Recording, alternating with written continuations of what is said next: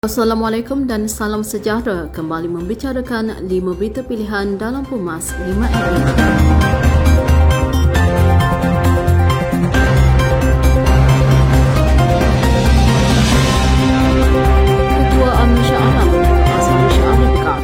Apa yang berlaku dalam PKR berhubung pelbagai dakwaan mengenai keputusan pemilihan di dalam parti bukanlah perkara yang baru. Jelas beliau ia menjadi satu kelaziman apabila yang kalah mempersoalkan sistem undian selain pengendali yang menjalankan pemilihan undian tersebut. Kebiasaannya PKR akan mempersoalkan kembali sistem undian mereka sendiri dan tidak yakin dengan jawatan kuasa pemilihan parti mereka. Ini yang berlaku pada Farhash Wafa Salvador Mubarak yang bertanding jawatan naib Presiden PKR mempersoal ketiadaan audit forensik bagi pengundian dalam talian. Penguat kuasa diarahkan untuk menggempur daripada peringkat kilang pembukusan hingga ke sempadan negara bagi memastikan tidak berlaku sebarang penyelewengan minyak masak paket bersubsidi. Perdana Menteri Datuk Seri Ismail Sabri Yaakob berkata, operasi akan dilaksana Kementerian Perdagangan Dalam Negeri dan Hal Ehwal Pengguna Polis Diraja Malaysia serta Angkatan Tentera Malaysia bagi memastikan peruntukan subsidi minyak masak RM4 bilion tahun ini dapat mengurangkan beban keluarga Malaysia.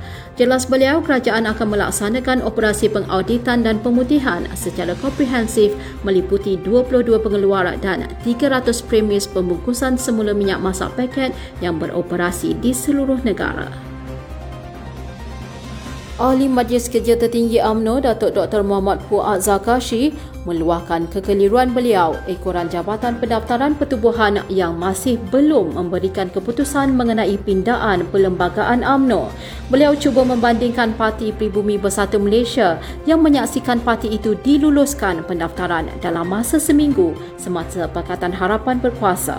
Keadaan ini berbeza apabila permohonan AMNO untuk pindaan perlembagaan yang dihantar parti pada Mei lepas sehingga kini masih belum lulus kerana menterinya dari PPBM. UMNO telah menghantar surat kepada ROS setelah pindaan tersebut diluluskan pada Perhimpunan Agung Khas UMNO supaya pemilihan parti diadakan dalam tempoh enam bulan selepas PRU. Kerajaan akan memastikan kenaikan harga barangan keperluan asas di pasaran dunia tidak membebankan rakyat. Perdana Menteri Datuk Seri Ismail Sabri Yaakob berkata yang membezakan Malaysia dengan kebanyakan negara lain ialah kadar subsidi diberikan kerajaan kini mencecah lebih RM77.7 bilion. Jelas beliau, kadar inflasi di Turki sudah mencecah 78% iaitu yang tertinggi dalam tempoh 24 tahun. Situasi tersebut berbeza di mana kerajaan berjaya mengekalkan inflasi dan subsidi untuk barangan seperti ayam, minyak masak, petrol dan diesel serta terus mengekalkan tarif elektrik dan air demi menjaga kepentingan keluarga Malaysia.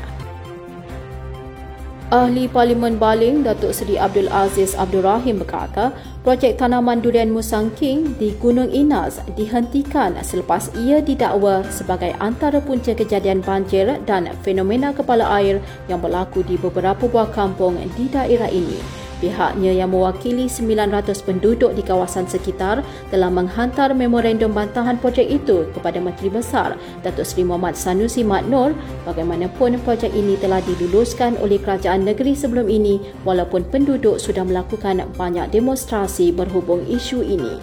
Beliau turut melahirkan rasa sedih dengan bencana itu yang mengorbankan tiga nyawa berusia antara 14 hingga 53 tahun termasuk seorang wanita hamil 4 bulan.